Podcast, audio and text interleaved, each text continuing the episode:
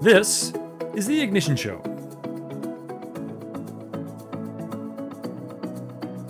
Well, hello everyone, welcome to or welcome back to our podcast. My name is Chris Jansen, host of The Ignition Show, where our aim is to create meaningful conversations with switched on people about things that matter. Matter in the pursuit of your potential and igniting the flame within you to live your best and full life. Do you ever wrestle with what feels like opposite emotions at the same time? Know, you're excited about the project you're working on, but are incredibly stressed and frustrated when working on it. Being a parent makes you super happy, but you're a very anxious parent.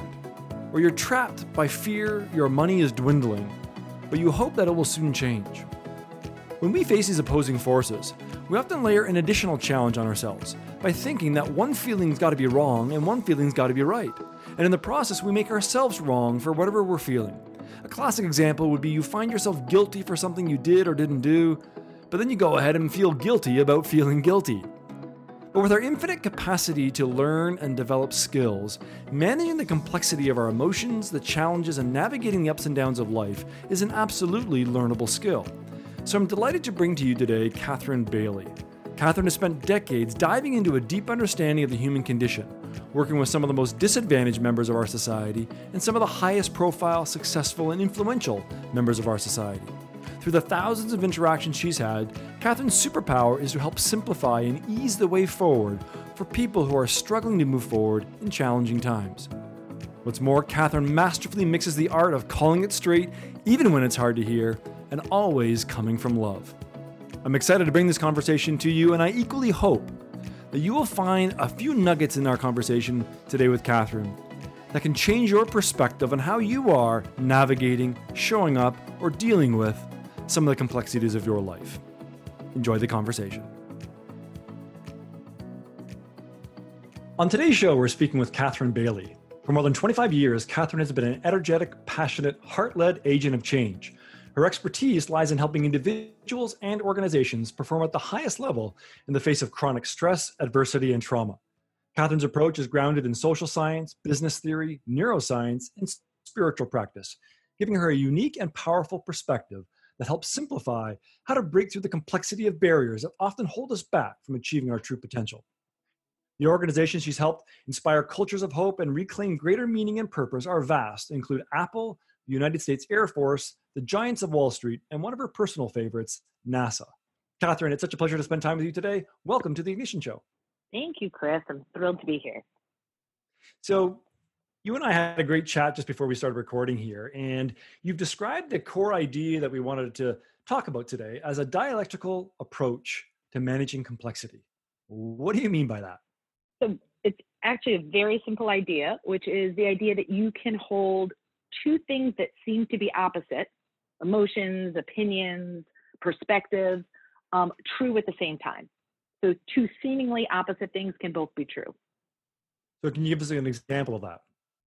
So, really, where I discovered the power of this idea was in my work um, in a system where staff people took care of juveniles with uh, lots of challenges.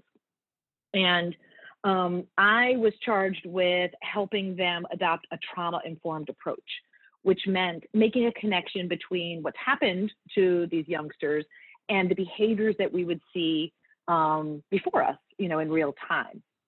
And so part of the, you know, thinking behind that is, you know, obviously hard life experiences, lots of, you know, trauma, perhaps deprivation, perhaps abuse. Um, and I would go in to help staff connect that behavior and to for themselves to um, adopt a more effective, compassionate approach with the youth. So what inevitably happened, you know, for most part, most of the staff that I would work with, I would train, you know, big groups of people, some 50 to 100 people at a time. They got it. That's why they entered the field. They were passionate about the children. They were passionate about their work, and um, but inevitably there was a handful of people that were really closed off to that connection. And it was because their experience was with, you know, seeing children that were aggressive um, or oppositional or what they would, you know, deem as disrespectful.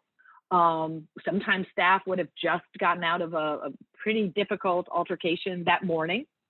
And so, you know, the pushback was, yeah, you know, you don't really understand what what we're dealing with here. These are kids that need a kick in the ass, right? And the breakthrough for me, because you know you're trying to explain sort of that connection between the trauma history and what was going on, the breakthrough for me came when I said, you know what, both are true. You can really experience these kids as difficult in in real time, um, and that's the case. And I actually come out of the world working with with children like that as well. And you can simultaneously hold compassion and have understanding for what brought them here. And it was mm-hmm. as soon as that I would acknowledge, and it's funny, I even have a hand motion that kind of would accompany that with just sort of holding up two different things um, at the same time. And as soon as I was able to um, kind of give them permission to say, yeah, both are true.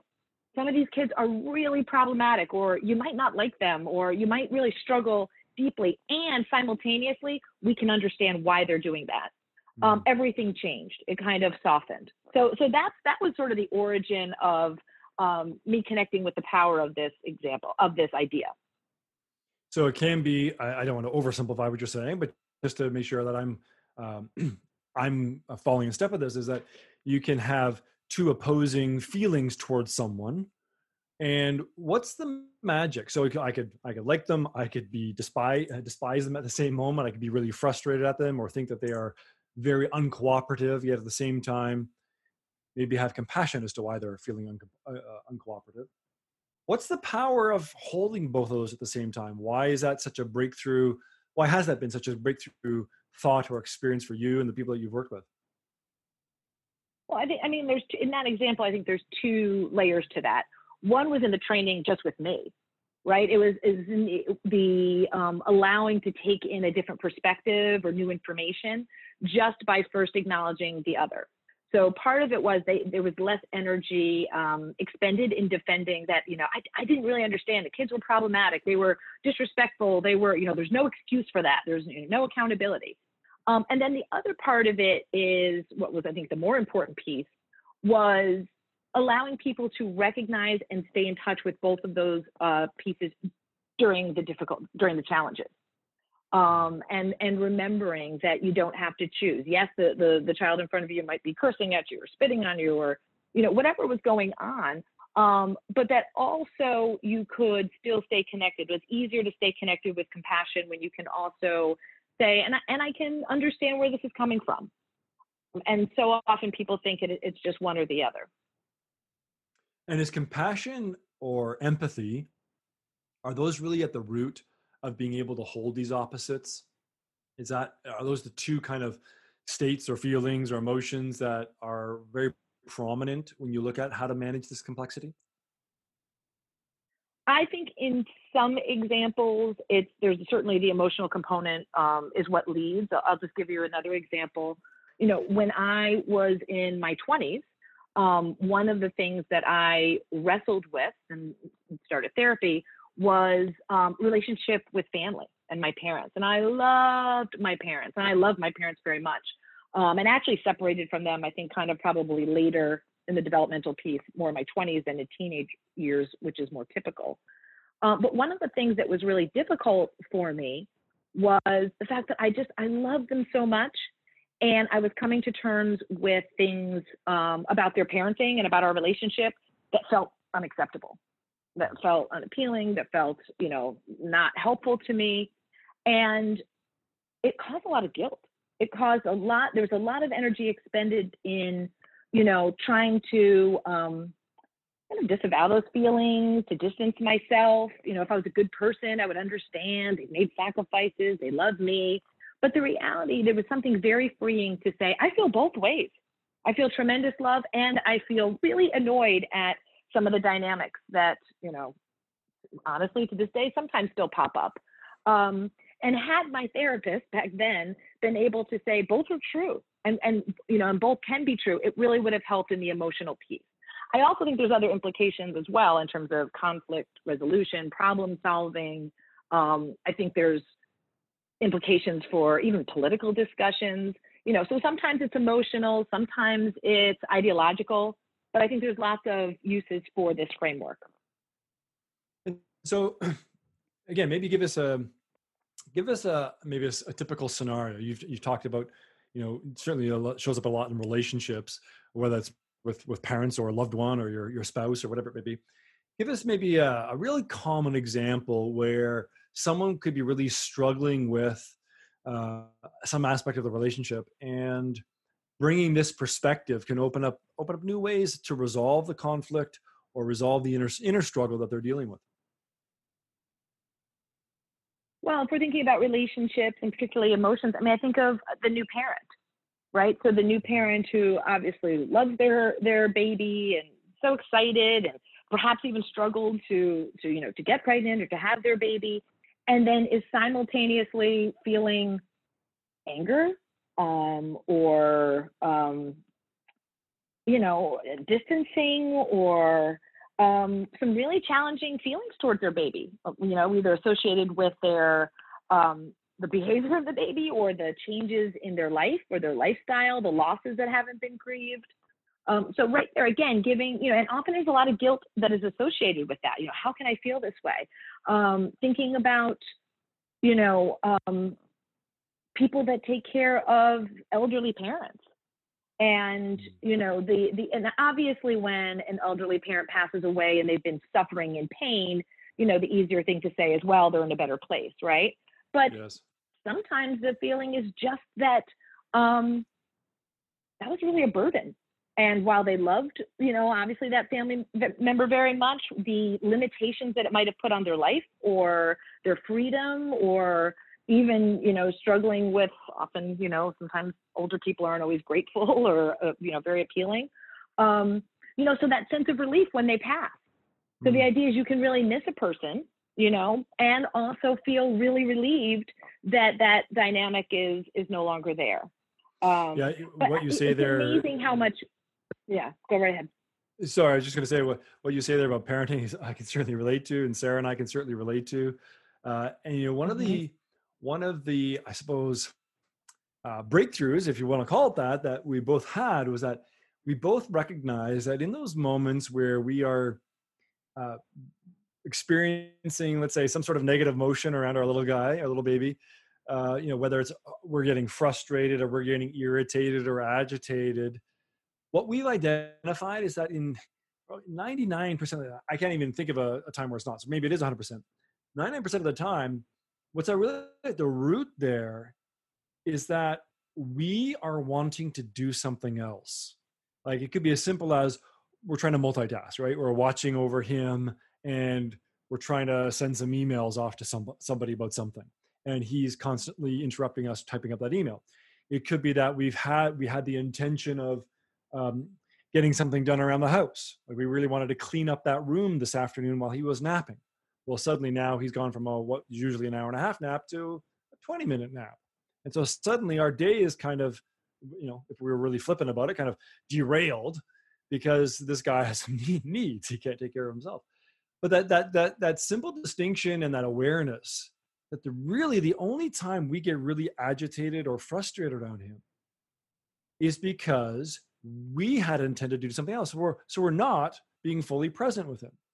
But in those moments where we kind of either decide that all we need to do right now is just be with him, whether that's playing, whether that's watching over, whether that's feeding, whatever it might be, we just need to be there.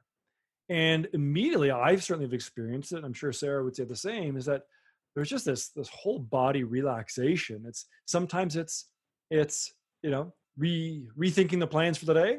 Sometimes it's surrendering to the moment. Sometimes it's just allowing nature and what this little guy needs to become our priority. And it can, in a very empowering way, kind of reset us to what what's really important. And um, so yeah, we can love we can love the little guy, and we can be super frustrated at the same time. But the distinction that um, that it's it's on us, is we're causing the frustration within ourselves because we had want to do something else, was really um, was really eye opening and almost relieving. And so, and you say, there's a relief to it even though you are experiencing frustration at the same time. Right. And I think it's honoring your feelings. And I, you know, and to take that even more deeply, which I think for some people, you know, feels horrifying to even hear, but sometimes people just don't like parenting. They just don't like it. I don't enjoy this part, you know, and and then feel a tremendous sense of guilt And the reality is you can love being a parent and, and sometimes not enjoy it. And mm. so seeming opposites, right? Like if you love being a parent, you love being a parent. Not always, you know, but there's something very freeing to just noticing the authentic reactions, the feelings in the moment, um, and allowing it to happen. And then it really, as I said, there, there's something about it, it sort of discharges a lot of the energy, um, leading to, I think, a greater sense of peace and authenticity as well. Yeah, and it makes me also think that um, you know a lot of the work that similar work that you and I do is is is helping people to um, to stop wrestling with stop wrestling with some of these what I would call these internal conflicts. Is you know you're being pushed and pulled in two different directions, either emotionally or or you know whatever you've got going on. But typically people resolve that, and often find that one of the one of the fundamental things that people need to do is to is to as a way to uh, untangle what they're wrestling with is give themselves permission to just kind of sit with this challenge that they're having rather than wrestling with it sit with it kind of feel what you're feeling or or experience what you're experiencing fully even if that includes experiencing opposites and would you say it's the same thing that when people you know just in those examples where they they want to be with someone or, or they you know they they let's say parenting as an example that they uh, love being a parent, but they also really don't like some parts of it. Is that part of it? Is that this aspect of giving permission a big part of that? Do you think? Absolutely. I think there's a few parts. I think it's recognition. And, you know, I mean, the first part is that, you know, most people aren't even attuned to their authentic feelings, right? Because, you know, you might have grown up in a, a family where it wasn't okay to to be a complainer or to say I feel sad today, you know, you know, put on a positive face or, you know, so sometimes we weren't even taught an emotional vocabulary or even the ability to recognize those emotions. So I think that's part of it is the just the recognition. Um, and then I think the second piece, which you know you're so wisely talking about, it's it's really about giving yourself permission, and also about giving yourself permission to not have to resolve it.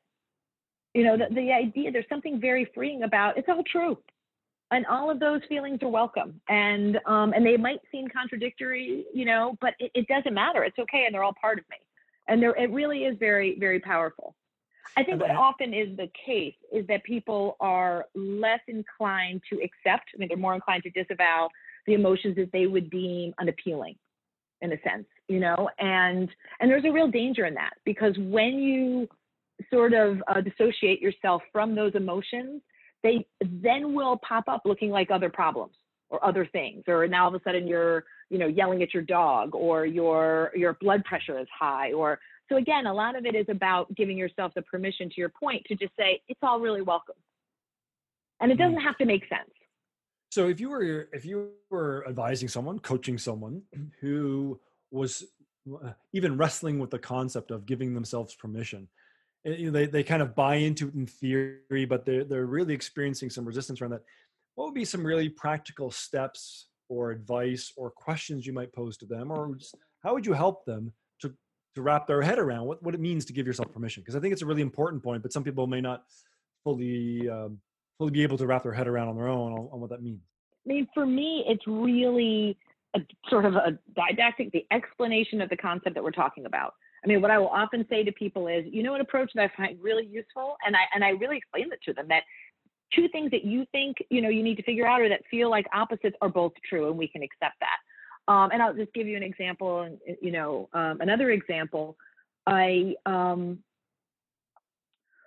was, you know, in a conversation with a wonderful gentleman whose spouse became ill with one of those kind of illnesses that's hard to figure out. They didn't know, but basically his spouse was incapacitated. And this person had been a powerhouse, had been an amazing partner. They had, you know, several kids together, um, and had really wasn't able to show up for a long time. And um, my connection was was really wrestling, but but went very quickly to the idea of, well, you know, you, you do what you can, and you know, I love her, and but I said, hold on. I said, let's let's just you know incorporate that other piece of it, which is is really hard. This you you you might you know be feeling, and sometimes it's just helping someone. You know, I think there's a sadness connected with that. I think there's anger, right? Um, she's not pulling her weight. She's not pulling. And there was such a lightning in in uh, for him in terms of energetically, and there were also tears. as I think he really recognized that both can be true. You can love this person so much. You can, you know, show up dutifully. You can uphold your commitment and you can be really annoyed that this is what's going on and and this is the current situation. And and and annoyed that you're having to do probably you know way more than uh, you would want to be doing or seems fair to do or all of those things are true. And somehow that just as i said re-energized in a different way moving forward. So i often will and then with that person i taught it just as the theory and which i do pretty much in i'd say 90% of the trainings it almost always comes up. And it's just about putting words to that phenomenon. Hmm. Yeah you talked about uh, um, a lot of times we don't grow up with um, emotional vocabulary a bit you know a way to talk mm-hmm. about emotions that we feel talk about it understand it process it etc you know I've, i always feel very very lucky that I, I can recall when i was a teenager you know in high school dealing with teenage you know stresses or emotional roller coasters that I don't think I was taught anything, but it's just something I came just naturally started to do. That if I was crawling in bed one night and I was just feeling agitated in some way, and I'm uh, uh, you know pretty calm guy overall, if I was feeling agitated in some way, I just started asking myself a question like, where did that come from? And I would literally go back through the day. Was it you know did it happen in this class? Did someone say something? Am I feeling you know embarrassed about something? And, and almost every single time when I could go back to where did that really um, uh, start? Where did that feeling start from? What was the situation or scenarios? And so many times I realized that whatever I was able to, when I was able to really articulate to myself, what what's the feeling that I'm feeling? Is it frustration? Is it anger? Is it guilt? Is it embarrassment? Um, and I could take it back to the exact moment. I'd say 90% of the time it was like, oh, that's no really big deal. I can approach it differently next time, or I can do it, I can do it this way. Or now that I've, you know, five or six hours have passed since that moment, I realized it wasn't such a big thing after all.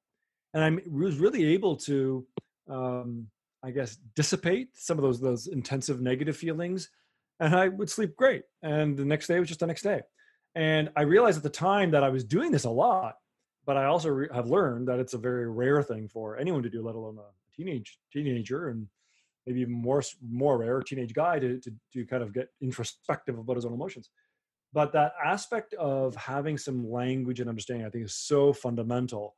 And it's an unfortunate reality that we're not really taught that in our cultures or certainly in our education system. And you know parents come from a different generation and uh, you know it wasn't culturally a thing to talk about emotions back in the day. So yeah the um, there is certainly a void knowing that we're all emotional creatures and you know you look at the even if you look at the major stats our our society has never been more stressed more overwhelmed, more depressed than we've ever been before. And arguably, we have it easier than any generation uh, that's gone ahead of us. When you think about world wars and everything else, so so it's really it's again it's a it's a it's a really dichotomy of of opportunities that we have in front of us in our culture today, and yet the void that we often experience because we're never really given the right language to to dissect and understand what's going on for us. I love it. And I mean, we're not giving the language. It, yep, go ahead. No, no, go ahead. No, I mean, I think it's it, totally unusual for you to do that. Not surprised, and I think that's why kind of the, the awesome person and and you know both professionally and personally that you are now. Um, I think it is rare. One is just learning the vocabulary, and the other one, just to to piggyback on what you're saying, is giving yourself the space and sort of that big, you know, that spaciousness to even think about things right? How do I feel about this? What, you know, how can I reconcile it? Um, and so, you know, and that's just, you know, getting to that emotional piece. And then ultimately, it, you know, and I think this is where sometimes people push back. Ultimately, you often do have to decide, right? And, you know, especially so far, we've been talking about a lot of the relational things, which is, um, I think, why this is in, in part hugely helpful. But it also is helpful for managing other types of complexity. And, you know, sometimes the pushback is, well, everything's not acceptable. I don't think that's true. I think, you know, ultimately you have to make some decisions, right? So we can hold, um, well, let's just say this example here. I mean, there are, you know, lots more people than would admit that are sexually aroused by things that they also find repugnant That Mhm. a dichotomy right there, right? Now, at the end of the day, just because you feel one way, you know, your actions or your decision has to be clear, or hopefully is clear, right? Um, but just noticing there's a lot of, of pain points of people that aren't even able to recognize that complexity within themselves. So I think, I mean, that's just another example where people really wrestle because, you know, on one hand, I know that this is not okay. On the other hand, I find myself, you know, find this appealing or attracted to it, or I find myself feeling a certain way. And I think it's the our lack of ability to talk about those really hard, confusing, complex things that often leads to people feeling shamed or guilty or you know self-harming or occasionally suicidal. So I mean that's just another example. So it, it, this isn't a lack of accountability. Um, you know, you can, um, yeah. So anyway, just I don't know what you think about that, but um, that's just another thought that I have. Is you know, it, it doesn't mean that you don't decide or that everything goes. It just means that the first step is recognition, authenticity, noticing what's happening, um, and then you usually have to come down on one side or the other. And so, uh, you've I've also heard you say that we tend to overemphasize the need to be decisive. So how do you how do you square that circle? How do you how do you find the right way to balance that of being able to hold both and the importance of holding both opposites, uh, yet needing to decide? I mean, I think it's for me more communication and more transparency, especially with all the leadership coaching I do, you know, CEO coaching, whatever. To me, the more transparent um, and communicative we can be, the better. Right. And I think that when we are communicative, people understand the need to, to make a decision. Um, and, and often decisions aren't ideal. Right. Uh, so, you know, I worked with um, a person years ago in uh, again in, in a different type of residential treatment that did something really bad to a client um, and this was a fantastic person i had been friends with him for a long time and um, and, and it wasn't uh, it was just in the heat of the moment lost his temper and you know and he had to be fired and the reality was it was the right thing you can't hurt people you can't hurt kids you can't hurt other people you know so the decision while difficult um, it had to be made. You know, it, just understanding doesn't mean a lack of accountability. But we didn't have to vilify the person. Mm-hmm. And what was really good about that example was the person that was leading it at that time was very transparent about how difficult that decision was. And I think we could use more of that. Um, I think because of sound bites and, you know, the, the, the need to say everything in a tweetable, you know, length or often people um, are inclined to just be black and white, very concrete. You're either for us or against us. You know, um, I think it's gotten even more so in the last few years, and and I think it's unfortunate because I don't think we either take the time or have the relationships or the trust in each other to wrestle with these um, types of things that decisions that need to be made. Ultimately, you have to make a decision. I mean, that's always going to be the case. Um, and and and understanding different parts of something doesn't mean that there's no accountability. But there is something to having that wider examination that just feels better. I think it promotes better attachments. I think it promotes better outcomes. I think it promotes better buy in. Well, but so often saying... we expect someone to either be vilified or not, you know, or something to be to be very concrete. Well, and you're to the point about not vilifying the person, and it kind of loops back to uh, something you said at the very beginning about having compassion for either people's history or what's really going on for that person. What it makes me think about is one of the, I suppose, really uh, fundamental shifts that I learned somehow, learned from somebody that really made made me see the world differently. It made me see how I deal with my clients differently, especially people who are really really challenging situations. Is that behind every behavior, there's a positive intent we're trying to get one of our highest and most important needs met, even in the most destructive behavior. We're trying to get a need met. You know, the classic example might be a kid who, you know, joins a gang and starts putting a gun to someone's head for either stealing something or trying to be the tough guy or trying to have a, you know, be on a power trip or whatever. But when you can have some empathy or some compassion, or at least be able to kind of elevate yourself out of the fear of the moment and see that why would a young young boy be doing such a thing? And you really seek out what is the positive intent. Doesn't mean it doesn't mean it's a good thing. It just means their intention is to try to get a need met and so often it's either a need of survival it's a need of love it's a need of belonging that's been absent for them and when you can understand that that person is not a victim but they've had some situ- uh, situation in their life it can really change the way that you feel towards them you your understanding of them and just how you interact with a lot of challenging situations. So I agree with you that what we what causes a lot of problems in our culture and our own in our relationships is that we end up making the other person wrong or bad rather than starting from a place of understanding what's really going on for that person. Absolutely. I actually have sort of uh you know that example in particular i have what's become for me a, sort of a comical interaction years ago uh, before I understood how to explain this framework. Um, in in a, a meeting with a big group of people, um, trying to again with that that trauma lens, trying to kind of um, explain or have a conversation about how important for a lot of the the youngsters in their care their gang affiliations were. And I didn't have the language to say, you know, no, it's not great. And here are the parts where for them it is great. And they're both mm. true, right? There are parts that are very dangerous. There are parts that are um, fulfilling a need that they have, love and belonging, all of those things you said. And I walked out of that room thinking, I think I'm like the the the pro gang lady, right? Which was almost, you know, and at the time it wasn't comical. Now I realize like, you know, I just didn't have the ability to communicate that. Um, but but to your point exactly, I mean, it would have been a whole different feel in that room and and also I think a different approach with the kids, right? It's you know so, um, but it does take understanding of the framework. It does take time. It does take sort of that spaciousness that you that you had talked to um, talked about before. It also takes a willingness to have the conversations, you know, and to and to calm our physiology enough to really be able to take in other perspectives. I want to loop back to something you mentioned uh, a, while back in this conversation of you you made the comment of rather than wrestling with a lot of these you know dichotomy of emotions that we might be feeling in any scenario uh, we really should be welcoming them all.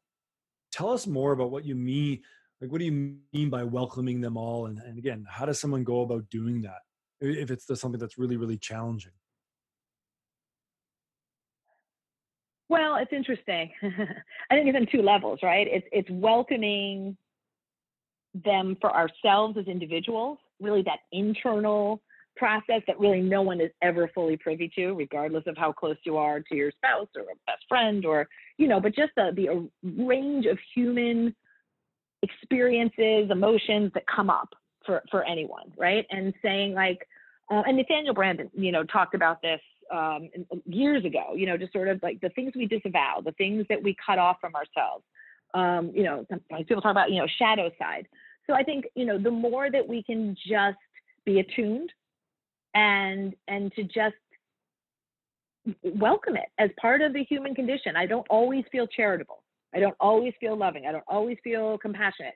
I think, you know, I have a, a lot of that, you know, maybe more than some people, and that's great. But the reality is there's a good and a dark and a, you know, those are all part of me. So I think that's the first part, right? Is is being able to be comfortable with whatever comes up for ourselves and just sit with it. It's why meditation is so great. I think it's why mindfulness is so great. Um, you know, even the idea that life is suffering. You know, one of sometimes people think it was one of the first tenets of Buddhism. Like just that, you know, it's all welcome. Um, and then I think the other one is being able to tolerate that in other people especially when initially it seems like whatever's going on is in violation of something that we hold dear. So, one of the times where I really felt motivated um, to kind of talk about this idea and to, to want to teach it more overtly was, you know, and still obviously going on, but just, you know, in a few years ago with Black Lives Matter and the incidents, some of the incidents with police and uh, the abuses that were happening, and um, and in so many places, which really broke my heart you know, I I have friends and you know all over the place and um, police officers and, and people who have been victim to police abuses. I mean, these are all part of my circle growing up and to, to now. Um, but really there was a sense, at least in some places, I don't think with, you know, a more complex uh, dialogue where you were either for or against the police. That was it. You know, you were either you were for the police and and anything that you know um, was critical was was really seen as not being respectful of you know what a hard job it was, or you were really you know anti-police. And and and the reality is, you know, the abuses happen. They still happen. There are terrible things that happen. Hard stop. That is not okay. And you can, um, and hopefully you are, um, take real uh, con- you know, concern, action about that. You can also simultaneously hold the idea that many, many, many police officers are, are doing the right thing and that there is a tremendous service that's provided and that it might not be a perfect system right now but so far we haven't figured out an alternative and but like so much of the conversation was you know one or the other um and what's interesting for me is i have at least five or six and i have you know police officers in my family. I also have at least five or six um, friends that are police officers that are black men. And you know so right there is a complexity right? Like when for for mm-hmm. people that were breaking it down um, on more simplified lines. So i guess I, in those conversations it really broke my heart because i think forcing people to choose um, you really miss out on a lot at the end of the day abuses need to be they're absolutely unacceptable right it cannot be tolerated and so going back to your question about how do you make decisions you make decisions that uphold the values in which you or the company or the society agree to. Um, and I'm a big fan of that.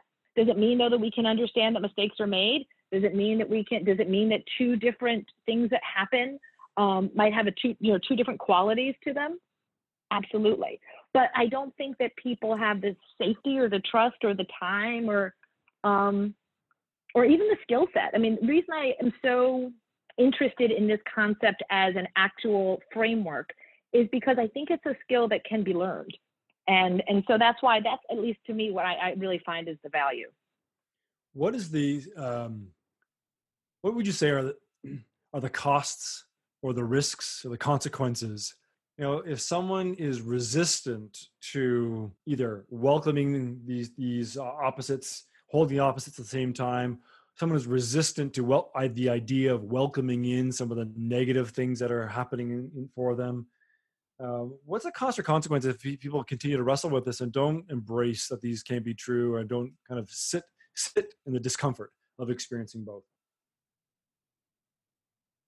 I think there's two. I think one is disrupted attachments right i think it's what, the what idea you, you know for um, relationships connections I, I, think there's a lot of unnecessary um, disruption that happens between, and especially when you think about like the political climate and you know families that are torn apart these days, and Facebook people are, you know, I mean, just the idea that division. Um, the reality is, most people are more similar than not. Most people, I, I always say, and I agree. I love to hear you say that earlier. I think most people get out of bed in the morning to do the right thing. Most people care you know um, i think there's lots of factors that impede that for people at times and you know whether it's stress or whether it's abuse or i mean there's just so many things but the reality is i really do believe in you know optimistically human beings are good i think that when we don't take the time to engage uh, com- you know in a complex way i think relationships suffer i also think the best outcomes suffer I mean, when I mm-hmm. think about sometimes, you know, some of the political discussions I've had, we don't have to be, you know, without a specific thing, but if you think of a program, right? Often people are pro or against. For a lot of things, I feel like, you know what? It's not perfect and it's the best we have at the moment. So therefore, I'm supportive. Now, what I say to someone, there's a lot of issues with that. Absolutely.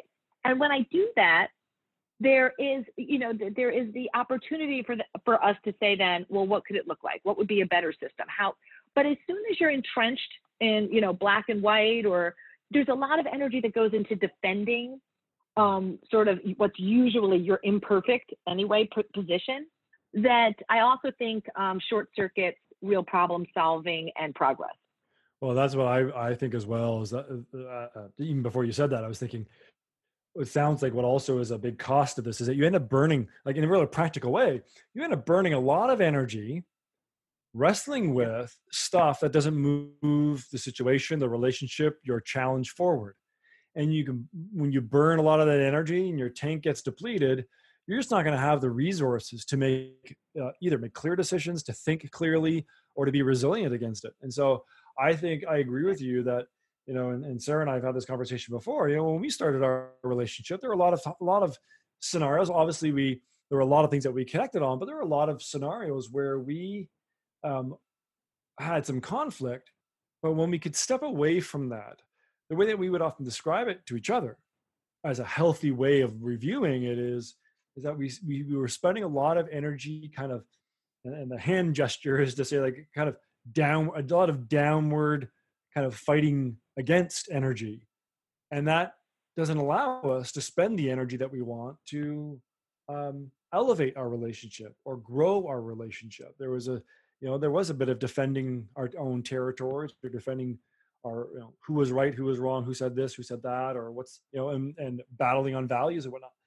But when we can make that distinction it was a big shift for us i think. But um, when we we in partnership said we don't want to be spending that uh, burning that energy downward. We want to be lifting each other up and lifting this relationship up. And we're certainly not perfect on that but i think we are, are have been able to shortcut and short circuit a lot of the downward energy that we used to spend and even if we can just neutralize it in the moment that that's victory.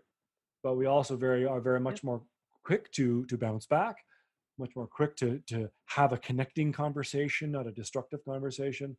And and we always say that we are um, when we take the time to really step away from the intensity of the moment and reconnect and come back together and have a really honest loving conversation we always feel more connected we always feel stronger together and we all, always feel more empowered uh, for the direction that we're going. And it's uh you know it is dealing with life challenges but it's a, a it's taught us that we can uh, we can hold the opposites that we're feeling that moment the, the love for each other but also the despise for each other in that moment.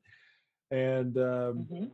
and very quickly and, and, it's a it's a i like to refer to as a, a muscle that we're we're growing. Uh, you know we're getting better and better and shorter and shorter on the on the negativity or the conflict and stronger and stronger on the positivity and the growth. No i love it i love it and i do think it's it's a concept and then it's a muscle to to be developed. You you know you can you start to recognize it, it more quickly. You you know you can recognize it especially in other people. Um, i think it's hard to do sometimes with yourself.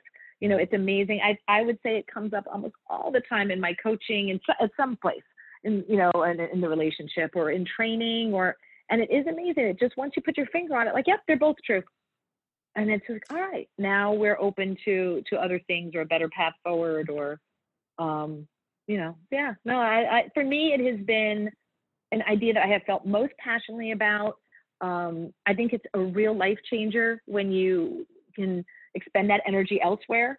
Um, and, it, and it helps with both the connection and also with internal peace as well. So there's two, two things that come to my mind. Two things I want to ask you is one, you just mentioned it comes up all the time in your coaching. Just again, for someone who's listening to this and, and is, is open to the idea of embracing their own opposites uh, and sitting with mm-hmm. both mm-hmm. and welcoming the challenges that they're, they're experiencing. Um, just to maybe give them a bit of maybe hope or maybe inspiration what would you say if you think think of all the com- coaching conversations you've had when you've introduced the idea that to someone that both parts of their challenges are true what tends to be the the immediate reaction that you get from people when they come to the realization it's okay to accept both and what might be the lasting impact of that on that on that client yeah. Well, I think I think there's two scenarios that happen. I think one is that people aren't even aware of that other opposite, right? Because they're so closed off from, you know, feelings that they would deem unappealing that they're they're not even aware. Like sometimes I stop and say, "Gosh, it's it's got to be really frustrating to have your, you know, elderly mom that lives in your house and curses at you when you bring her dinner at night and does what you know." So so let's just stop for a minute and just grieve that loss and and sometimes right there it's just incredibly powerful where giving someone permission to even notice um, is huge. Um, you know, and then I think the other part is really, you know, giving people permission to when they they are sort of wrestling. Am I a good person? Am I a bad person? Am I broken? Am I high functioning? Am I likable? Am I not likable? They're both true, right? You know, and and and so once you do that, I think that there is just a real sense of peace that people um, often will experience. I think sometimes for certain issues, it's a resolution. So, you know, when you're, you know, upset that your spouse, your, your formerly healthy spouse, is no longer able to participate in your family, right? The idea that when those feelings come up, that's okay. I think it really helps with the duration and the intensity.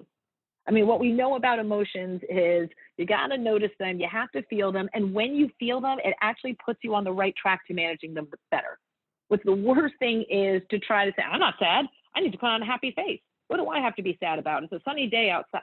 No, you know what? You're sad today, and that's okay. And be mm-hmm. sad. And it's amazing when you give people permission to just be in those emotions, how it changes the the feel and then and then how they move forward.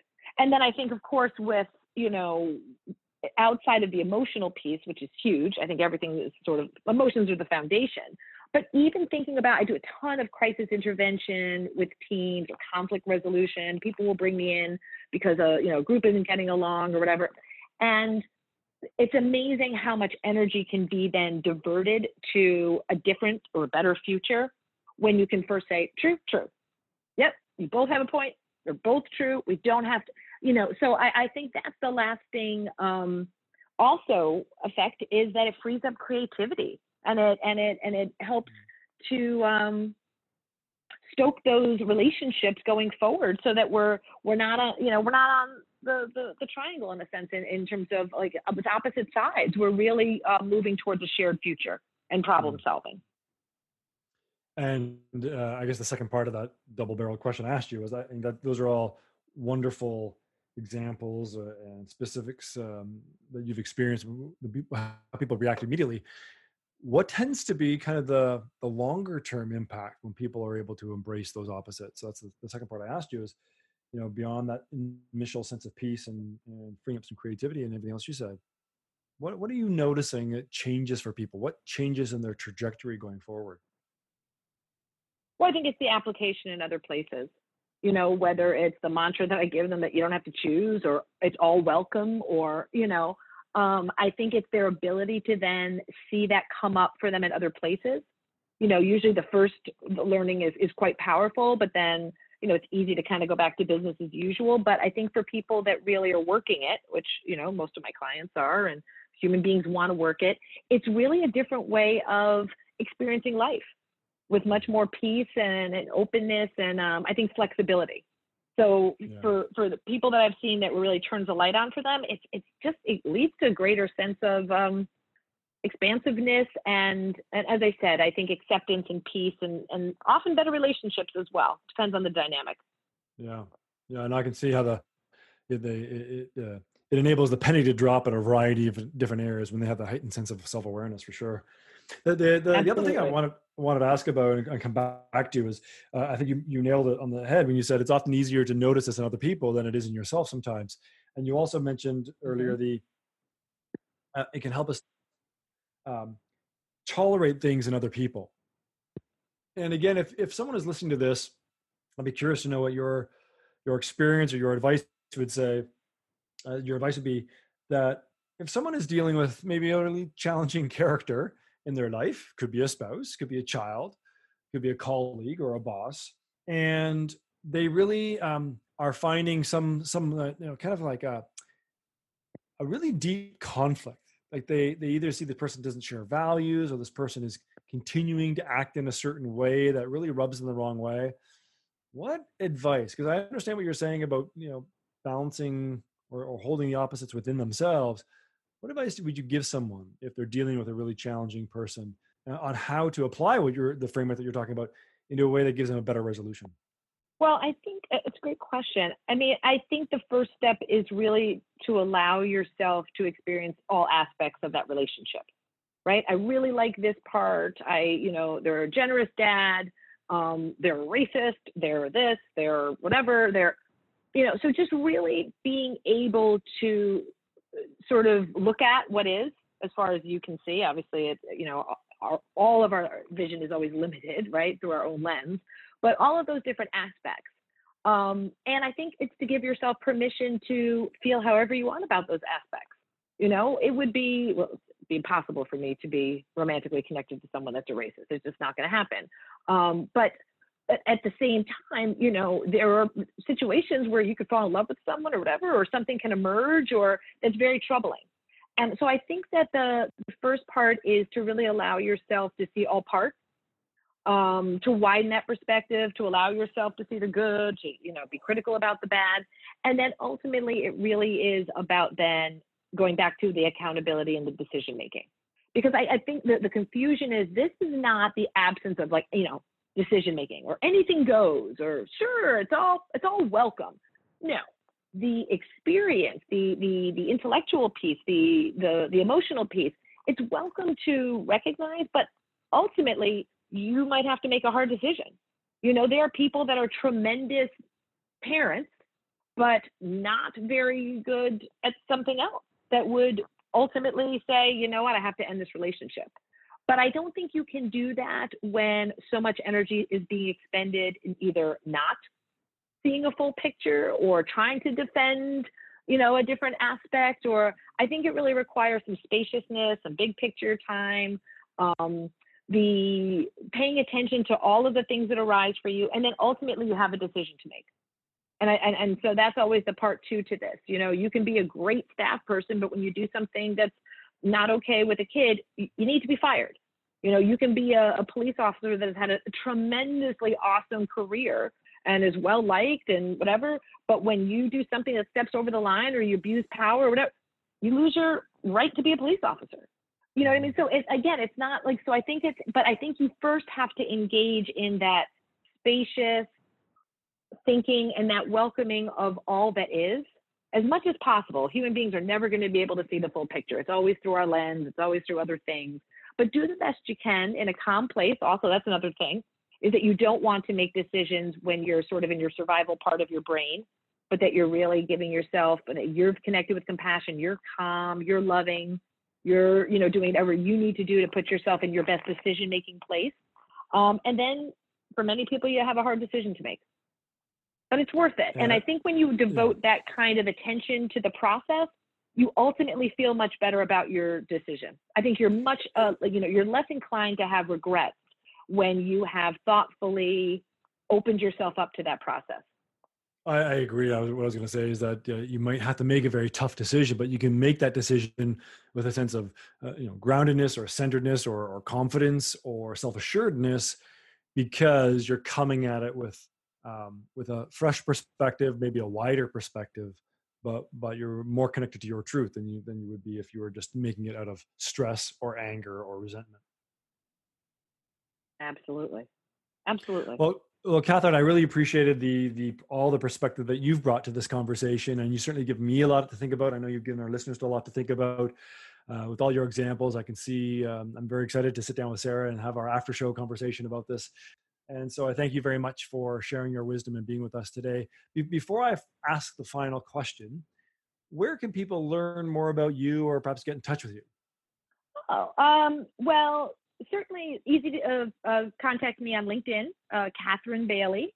And certainly feel free to email me directly, which is cat, K A T B A I L E Y, number two at Gmail. I'm always happy to uh, be a resource or to speak with people directly. Great. I will be sure to include those in our in our show notes.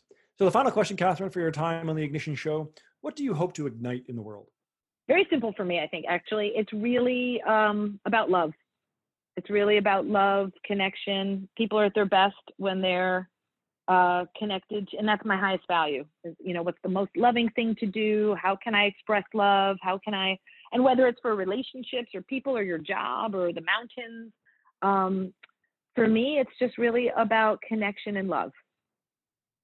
That's great. Well, there's no doubt that the world needs more connection, more love, more compassion, more tolerance in the challenging times we're in. And, and thanks to you, uh, you're putting a little dent in that universe. So thanks again, Katherine, for your time. And I really appreciate thanks, your, your time. Pleasure. Thank you so much. Bye bye. Bye bye. As always, we want you to get the most of the time that you've invested listening here. This show is only valuable if you apply what you learned. And most learning is generated from reflection. So we'd love to hear from you and your reflections about what you learned and found interesting. Join the community and go to theignitionshow.com slash connect. That's theignitionshow.com slash connect. And let us know what struck you and what was it that you heard today that you really needed to hear today. You can leave us an audio message or join our Facebook group and participate in the conversation there, where we'd love to hear your comments or follow up questions. Also, be sure to check out the after show of this episode. That's a shorter follow up episode where we, it's my wife and business partner Sarah and I, talk about what we learned and what we took away from this conversation and how these ideas have shown up in our lives on a more personal level. If you like what you hear, please subscribe, rate the show, or leave a review in iTunes. It helps others find us and helps us get better. We read every single review and comment that comes through iTunes, Facebook, and our website and respond to as many people as we can. And lastly, remember, Whatever you dream of, whatever you hope for, and secretly wish you had, you're closer than you think you are, you're meant to have it, and you absolutely deserve it.